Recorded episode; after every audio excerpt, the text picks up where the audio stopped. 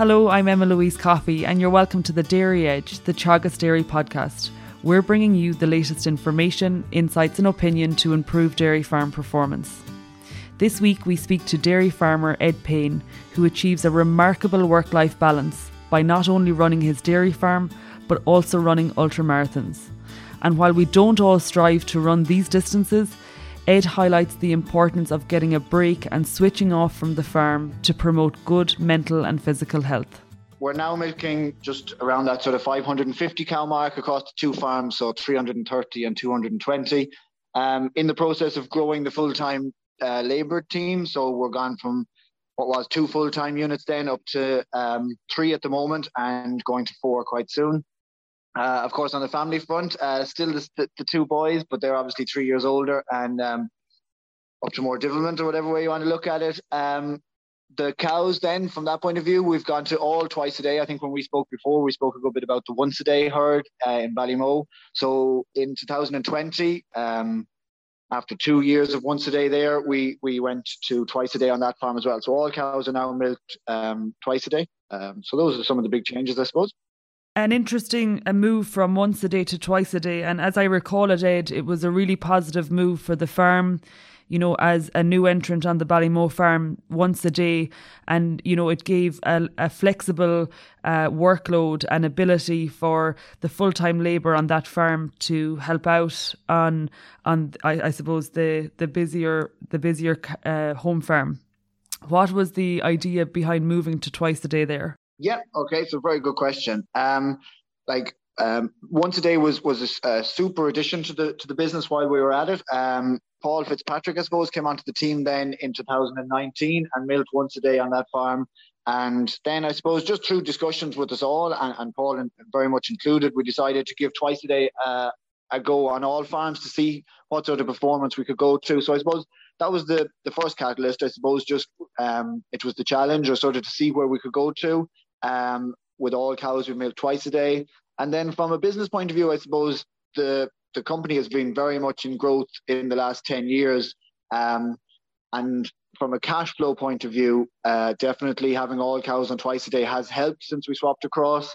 Um, but certainly there's an addition in labor and there's an addition in labor cost. So um, overall economics, I suppose, is is tight enough. But definitely when we swapped to twice a day, the cash flow improvement um, was considerably helped. But um, I'm by no means writing out the fact that um, if and when we ever come to a settled sort of stage, if that choice is ever made, um, we would be looking, you know, we would be open or looking at that conversation again if needs be about bringing some of the cows or some of the herds back to once a day. But um, at the moment, um, the company or the business is still very much in, in, in growth phase and needed needed all cash flow um, available at all times. That was sort of the main driver. And then to you yourself, Ed, um, you know, there's more cows, more staff on the farm now, um, you know, and, and it has evolved over the years. Has your role continued as it was in 2018 or has it evolved over the last number of years? Yeah, so um, my role is certainly involved, evolving and, and definitely has since we started milking back in back 10 years ago or that. But um, so I suppose I'm still very much the person I think I alluded to at the time in 2018, very much the person that sort of tries to keep the place glued together best I can, keeps the relationships right, keeps staff in and out and whatever stuff like that. Um, I'm also the person that has to run around and put out the fires whenever they start. That sort of takes up a good bit of my time. Be, you know, keep keeping the thing together, keeping the show on the road. Um, then definitely uh, over the last 12 or 18 months, um, I see both my role and Jennifer, my wife's role, becoming very much in that area of um, people manager. And that's somewhere that um, we see that if we want the business to continue to grow, we have to we have to get more into that and be and, and you know start to enjoy that side of it and and and take take on that challenge. Um, I definitely my role now is uh, although it always was, but becoming aware of opportunities, and I'm very as I always was, but still very driven by business growth um, and obviously personal growth. But that, that, those are sort of my key roles if I was to write them down. Um, keep the show on the road, uh, manage the people alongside help from Jennifer, um, be aware and open to, to further opportunities, which obviously allows for business growth, be they the right choice of opportunity. And if we consider dairy farms as a workplace, Ed, like, you know, extremely busy, there's an abundance of routine tasks that need to be done maybe on a daily and weekly basis, as well as, you know, seasonal busyness. Um, and you know, couple that with expansion, and and you know, there's a clear indication, as you say, new entrants ten years ago, and you know, gone from zero to five fifty cows.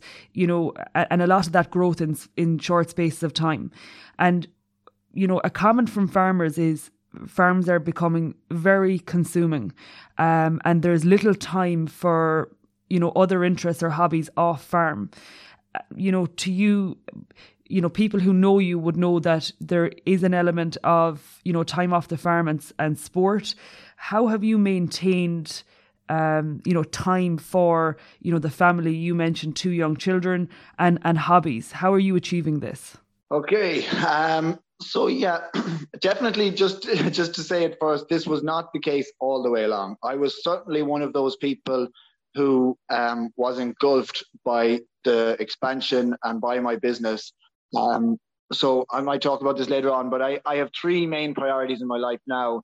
But certainly, um, if you were to roll the clock back five or six years ago, there was only two, and they were family and and the business. Um, and I was um, I was one of those people that was was all engulfed. So, but if we, you know, I, I always had a keen interest in in in in sport and hobbies and whatever else. So how have how have I maintained it? Um, I suppose first thing is that I, I, I wanted to. I had a drive in me. Like although when I when although I knew I had to commit to grow the business and to get through that first period of time, um, it was always in the back of my head or always there that you know that's that, that that part of me wasn't being fulfilled. That there was that sort of staying fit, exercising, or whatever that want was.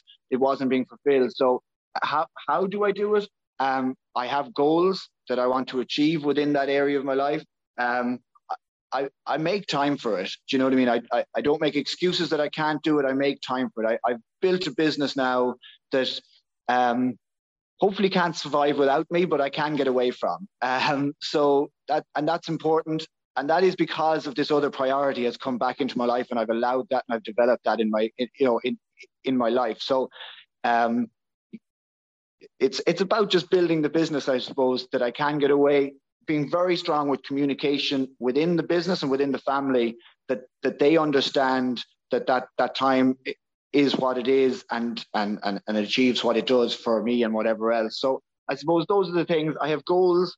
I've progressed the business hopefully to a stage where um, if, if there is time available for me to get away, and let's be honest, like there's times of the year that I, I, I don't leave the farm. There's February, March, April where my running just stops. It's you know, it, it, and that, and that's fair enough. I understand that, and I can I can I can I can be okay with that. That's totally fine. And then there's other times of the year when the business is less demanding for me, um, and that allows me to, to do more of my hobby side of things. And, and, looking to it, you mentioned, you know, exercise and physical activity, and that is your hobby. You know, it, it might necessarily be physical activity for everybody, but, you know, you have taken it to another level, you know, with events. You know, some, something I would have seen late last year was your 200 kilometres in 24 hours. But I mean, to start, can, you know, can we talk about your involvement in sport? Was it always running, or what was the starting point for you? I would have always been like a good runner and, and, and able to run, and I would have always defaulted to sort of longer distance running. I suppose team sport was always my background. I would have played rugby from a very young age, and then when I was in school, would have played rugby and hockey. Um, you know, to to an average to fairly good level, was always competitive or whatever else. So team sports would have been my background. But as soon as I moved home here to the farm, um, although I would have loved to continue running rugby with my local club, um, I couldn't I couldn't commit to the times. So both the club was going to lose out and that I wasn't going to be able to make trainings at certain times or I couldn't commit to every Sunday in X, Y, and Z. And I was going to lose out by being stressed, by being asked to be at these particular trainings or sporting events and, and continually having to to excuse myself or to only make the odd one or whatever else. So both arrangements weren't going to work for anybody. So I made the decision to move away from rugby. And that was when I sought out something that could um, tick the box of keeping me fit and, and healthy, um, tick the box of getting me off farm at times, and and also not stress me out from having any full time commitment to it. So I, I started out, uh, I bought a bike and I cycled quite a bit. And then uh, moving on from that, a friend of Jennifer's uh, said to me that he was he was he was applying to run the York Marathon, and I said sure. I and I always had I'd always wanted to sort of um, run a marathon, so I said look I'll sign up with you, and that was um, that was what got me back into running as such, or that was where the running started. I ran that marathon. Um, to go on from that, then I studied an Nuffield scholarship after that. Took two years away from running again, did very little, and then um, ran the Dublin Marathon um, at one point, and then after that, I've been I've been running longer distances, what we call these ultra distances, since that. And to be fair, um, you know, it, it, seems like you were bitten by the bug. And when you say, you know, you ran the marathon and, and now it has extended to further distances, I mean, it that 200 kilometer stint that's you know over four times the marathon distance you know talk through getting to to that as as a peak distance as anyone that knows me, I suppose I'm active enough on Twitter or that. And I saw a tweet back in 2019 um, of someone else that's involved in agriculture, and he had just ran what's called the Kerryway Ultra. Um, it's about a 190 kilometer trail and quite hilly run uh, around the around the Kerry Way. And I said to myself when I saw that, I said, I, I could run that. Like, you know, or I, at least want to give it a good shot. So I signed up that Christmas. And so then again, just going back to the point, I had a goal, um, which works very well with me. That's just sort of the way I operate. I, I had a target that was September 2020 um, of that 190, 190 kilometer run. So um, that was, I, I did that, completed that, got on quite well. Um, and then the fundraising one, which to date is my longest run, the one you speak about, 20, 200 kilometers in um, in just under 24 hours um, of, of a straight run. I suppose that was just during COVID or whatever else. Fundraising was difficult. Um, I at the time I had a kid, one boy, Aaron, was in the local um, creche and a childcare centre, and then the other lad was in national school. Both both places had been getting it hard to fundraise, whatever else. So alongside Jennifer, we approached them and said, look. Um, it has the ability, I suppose, to sort of do these long distance runnings, and some people find that something quite uh, impressive or whatever. So maybe there's something we could do there. So we came up with this idea of running 200 kilometers in 24 hours, and really, um, of all the events I've done so far, without a shadow of a doubt, Emma Louise, that was um, that was by far and away the most the most rewarding event that I've been part of. Okay, so the community just got completely behind it. And it turned out I raised over eleven thousand euro for the two for the two of them, five and a half thousand each, and I just I I couldn't believe it. So just from a physical and emotional roller coaster, it was just amazing. Um, so that, that so that was that. that. So that was just that's been my sort of journey along. Um, I picked a goal. I said I can run that 190. As soon as I had that ran, I said, look, let's try and you know just get something done charity wise and see can we go on from there. Um, and this year, then I've run a couple a couple more long distance events. Um, but certainly, um, if we want to look into the future, um, I suppose 200 kilometers.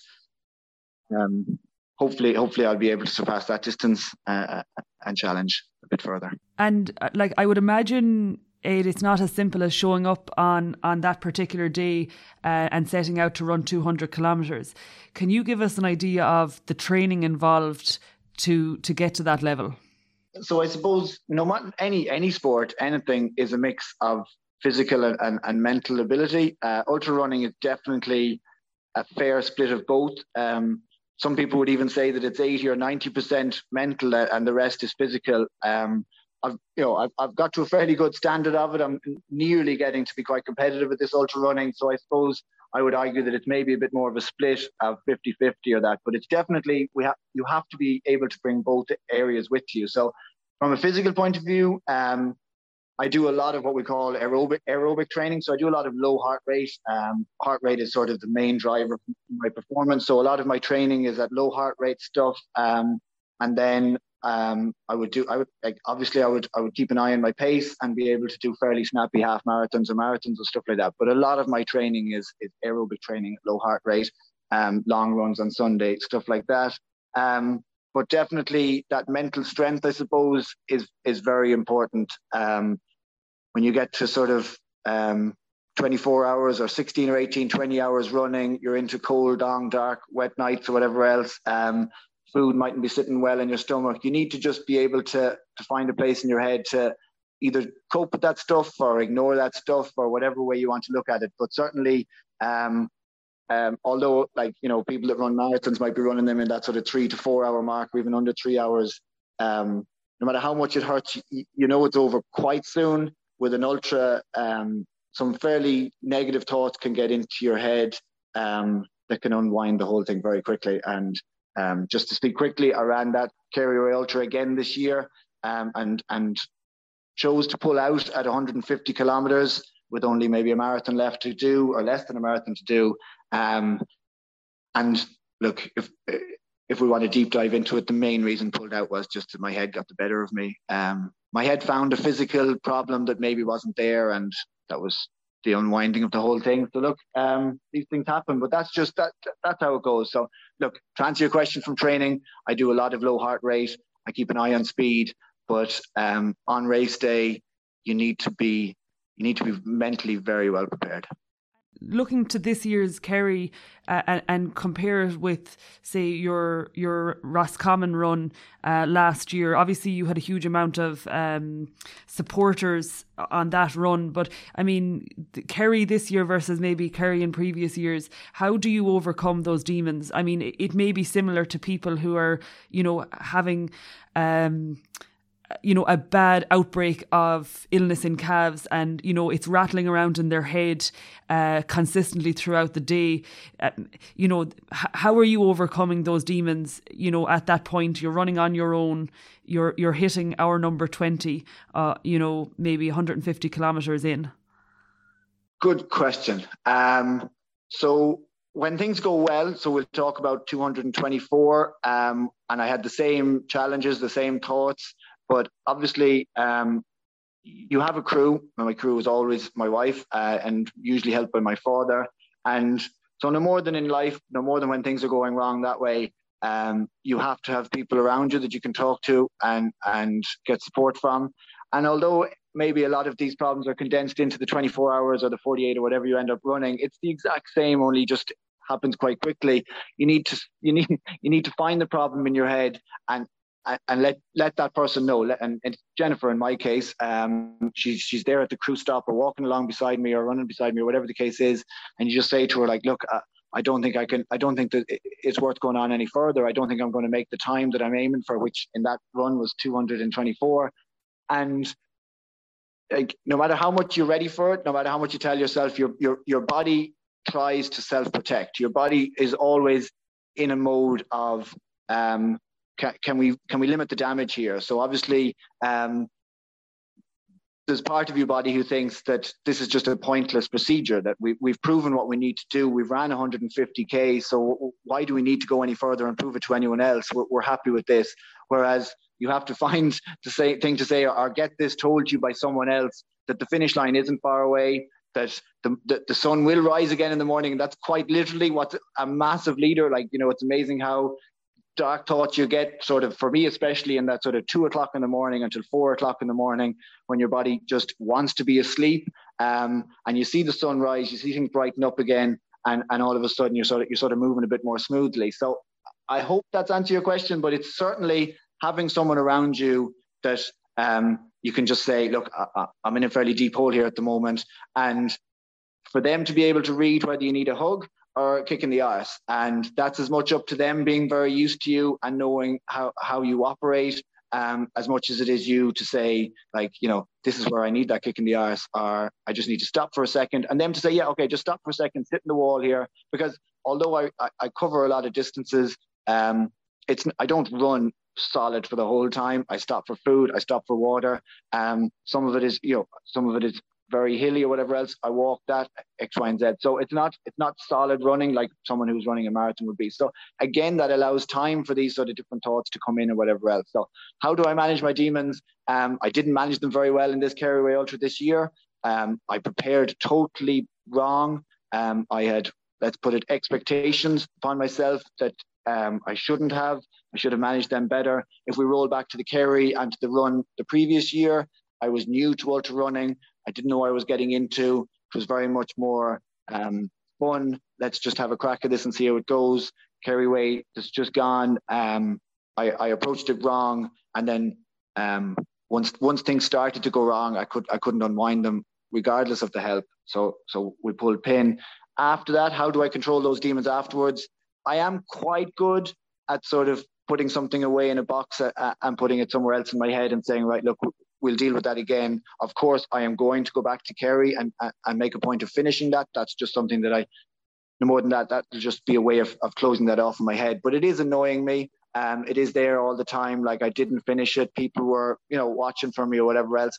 And on top of that, you a lot of people gave up their weekend to come and watch me run around. Um, my parents were there. Um, Jennifer's parents were there. Jennifer, my, my boys were there. So for them, it, because we don't get away an awful lot, a lot of a lot of our holidays are based around my selfish running. So there, you know, there's a lot of um, I feel a lot of their weight of you know on, on, my shoulders. And obviously, they weren't applying that whatsoever. But it was it was there was a little bit there that I just you know they had given up a, a committed a lot of time to come and watch, and here I am, sort of making a big deal of myself. So you look at it in a way that um, I ran 150 kilometers on lovely trails surrounded by my family and friends, and we had a right good hoolie and we had a good day the day after. So, so like take those as positives and go from there. And it was it was a positive trip to Kerry or not. It could have went better, of course it could have. I could have finished.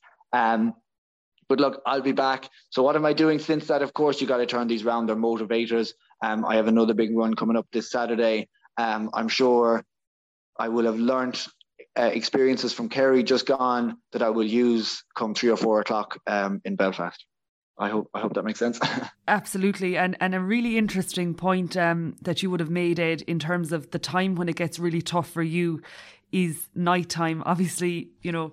To put in perspective, if you're running for 24 hours, obviously you're running through the night. And and a note that I, I actually made early on while you were speaking there was, you know, uh, tiredness and you know when when we talk about you know a stressful time and and, and things like you know those demons that we're, we're fighting with in our own mind um you know in springtime for farmers we talk about tiredness, the need for rest, and the need for proper sleep. So it, it's very linked into what what you're talking about there. Um, I, I'm looking for some numbers from you now. I, I know that you said that you know you're you're running um, aerobic uh, low heart rate running and and then you do your long run on a sunday. So like what does your long run on a sunday look like? And maybe what sort of kilometers would you accumulate on a normal week? So like i said earlier on my training plummets from a from a running from a physical point of training view february march and april are pretty very low mileage months but uh, again I don't look at it in that I stop training there. And it, it to the point that you said there. Like if I'm going to if I'm going to have to stay awake and stay running for 24 or 48 hours, whatever I want to do, then I look at springtime as nearly a training session. Does that make sense? So there's days there where I do quite long days, and and and I can say to myself afterwards, like some some some of my competitors or someone else went for a long run today, but they didn't spend 18, 19, or 20 hours on their feet doing X, Y, and Z. So we've all we've all had a day we've all had a day training. So so it's about using like although I might be aggravated thinking, oh God, I haven't been for a run in six weeks. But what have I done? So um so that's that that's one area of it. I consider that I can I can continue my training even even when I'm working.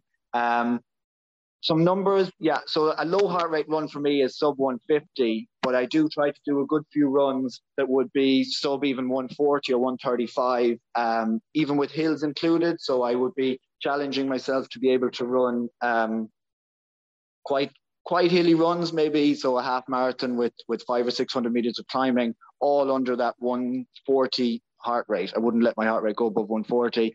Um, then I would um, although I've changed training a little bit recently to be a bit more consistency, but let's say to talk about training in the year just gone, um, I would have attempted to put in two or three half marathons a week, and then a long run would be um, a long run would be north of a marathon if I if I had time on a Sunday. So um, it wouldn't be it wouldn't be it wouldn't be unusual here for me to milk in the morning, run a marathon, and milk in the evening on a Sunday. That would be that would be pretty standard, and it would also wouldn't be unusual for me to milk or finish up work in the evening and go for a half marathon afterwards, just on some local trails around. Well, I have a local wind farm that has has some forest track on it that's safe, and I can run there with a head torch any hour, day or night. So those, those that's pretty much the training for me. Um, regarding like times, I I can run a half marathon in just 121. Um, although I'd say there's a bit more in me, and my PB for a marathon is 317. But um, that was after I'd ran a marathon the two weekends previous to that. So I'd say there's probably a little bit more in me there too.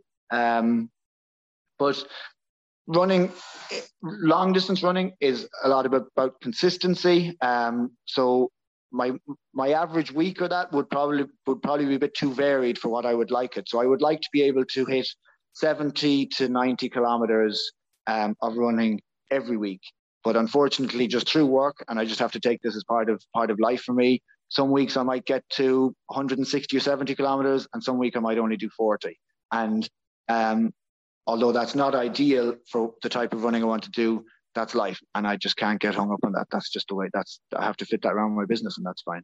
If we consider then, Ed, like you you talk about you know good communication um, good structure work organization and and having a good team in terms of the staff around you is something that allows you to to do this. Uh, you know, you also mentioned within the farming context and also within your running context. You know, Jen, your parents, your children, you know, your your wider family is really really important. But if we could bring it back now to the farm, you know, what what does your um, I suppose participation in sport and, and having that hobby outside of the farm, what does that bring to the farm and, and life in general? I suppose I spend a lot of time running, so I can spend a lot of time thinking. And I do spend a lot of my time running, wondering um, how much does my running cost my business, or how much does my business business benefit from my running? Like, and I, I definitely think it's a two way it's a two way thing. So, if you were to look at it with a very short term view, of course, I have to pay for more relief milking, more labor on the farm to allow me to have more time away. But if we were to look at it over a long term view, um, my ability to sort of have time to myself to maybe um, be able to extend my longevity within the farm, to be able to, to to think through problems, to have a process while I'm away, to have to have and this is different for everybody. Some people some people like to be in the farm and think about the problems when they're there. For me, it works best when I'm out just clocking up a few kilometers and I arrive home and I realize crikey, I think I might just have come up with an idea for making X and Y easier for, for something or doing X and Y. And that what works for me may not work in the slightest for other people. Some some other people might go out for a walk and come back more frustrated than when they left. I doubt that would happen, but that's just you know what I mean. So um, my business does benefit long term from my running. Of course, there is a short term cost in building up uh, a business that can allow me to have time away from it. That that's obvious enough. But if if if, if you were to look at everything short term, we, we wouldn't do too much. So does that answer your question? it does, Ed. And I think it's interesting what you say. You, you take the time when you're exercising to, you talk about processes and, you know, um, thinking things through. Whereas, you know, the frustration that some people might find when they're off farm is they're possibly thinking of tasks that they could be doing if they were on farm. So, so, so maybe it is to separate those two ideals, um, you know, in the instance where you aren't necessarily on the farm. And look, our business is growing. We have a lot of people employed and, and hope to improve that, increase that. But they need autonomy. They need to run their own day as well. So they don't uh, like, although this might be excusing the fact that I like to be out running, they don't need me standing on their toes morning, noon, and night. Like I am, I am in their face for February, March, and April, and they are in mine, and we work hand in hand, and we get through a fairly tough shift, and it's good fun, and we all enjoy it and we have enough staff around that It's not a dirge or any of that, but we work hard, and everybody knows that in any spring calving system. But come to this time of the year, um, they need autonomy. They need to get ready. They need their own breaks and their own times and work their own day. They certainly don't need the big bad boss around every every day wondering um, what do they move, what mountain are they moving today. That that's not the case. So I suppose as well as that, my running allows the people in the business to grow into the position. I suppose that that, that I allow them to. Um, I certainly know that when I was away on Nuffield, um, the, the people that were involved in the business at that stage certainly uh, throve um, throve on the auton- autonomy that they, they were allowed at that time. For farmers listening in, Ed, who are, you know, totally connecting with what you're saying. Now, they mightn't necessarily be heading to the Kerry Way next year, but they do want to spend a little bit of time on a hobby, you know, whether it's sport or other interests. What's the starting point? Uh, and I use this a lot in business and, and personal, but it's first and foremost to know why they're going to do this. Okay. So if they if if they're if if they think they're doing it because someone else is doing it or they should be doing it, then it, it won't last very long. So they need to know why they're doing it, and and from that they need to gain. To for me anyway, like I said, they need to have a goal. However small that goal is, or whatever it is, they need to just have something in the sight line, and they need to know why they want to get to that goal. The how and the what they do will will become very apparent when they know why they want to do it. So that's very important. Communication is key. I'm a I'm I'm not the best in the world, but I'm very big into communication. So with with family, with business, um, don't don't be don't be ashamed. Like near, and I'll admit to myself, there would have been times that I would have hopped in the jeep to go for a drive, to go for a run, just in case the neighbours saw me out because crikey, that fella can't be finished at, at half five in the evening and going for a run or even earlier whatever it is.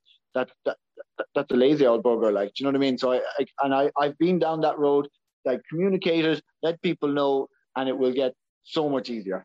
Um, make make a start, like, you know, don't don't like I'm a big person for not trying to make too many excuses. So whatever that goal is, break it down into small little chunks and do one of those chunks. Um, and then and then and then it'll just become a lot easier. Um, invest physically, financially, whatever it needs to, to reach that goal to get along. You know, don't don't be afraid of that side of it.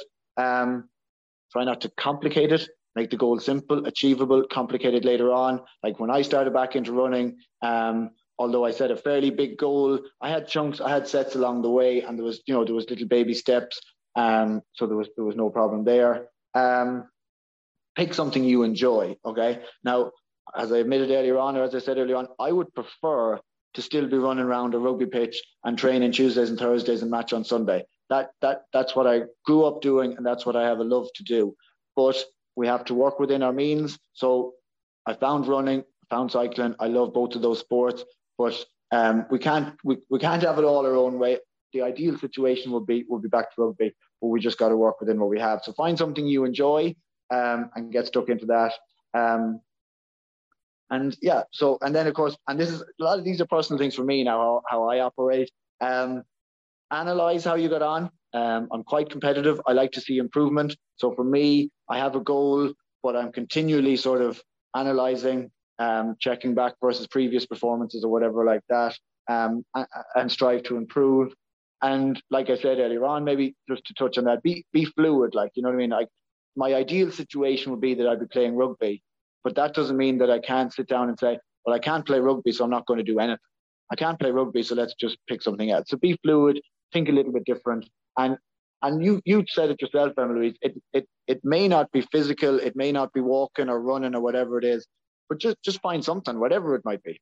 I think that's a great point, Ed, uh, t- to wrap up on. And you know, where where sport and activity is something that people are interested in, if it is a thing you're stepping away from team sport, there are a lot of alternatives that that people can fall into.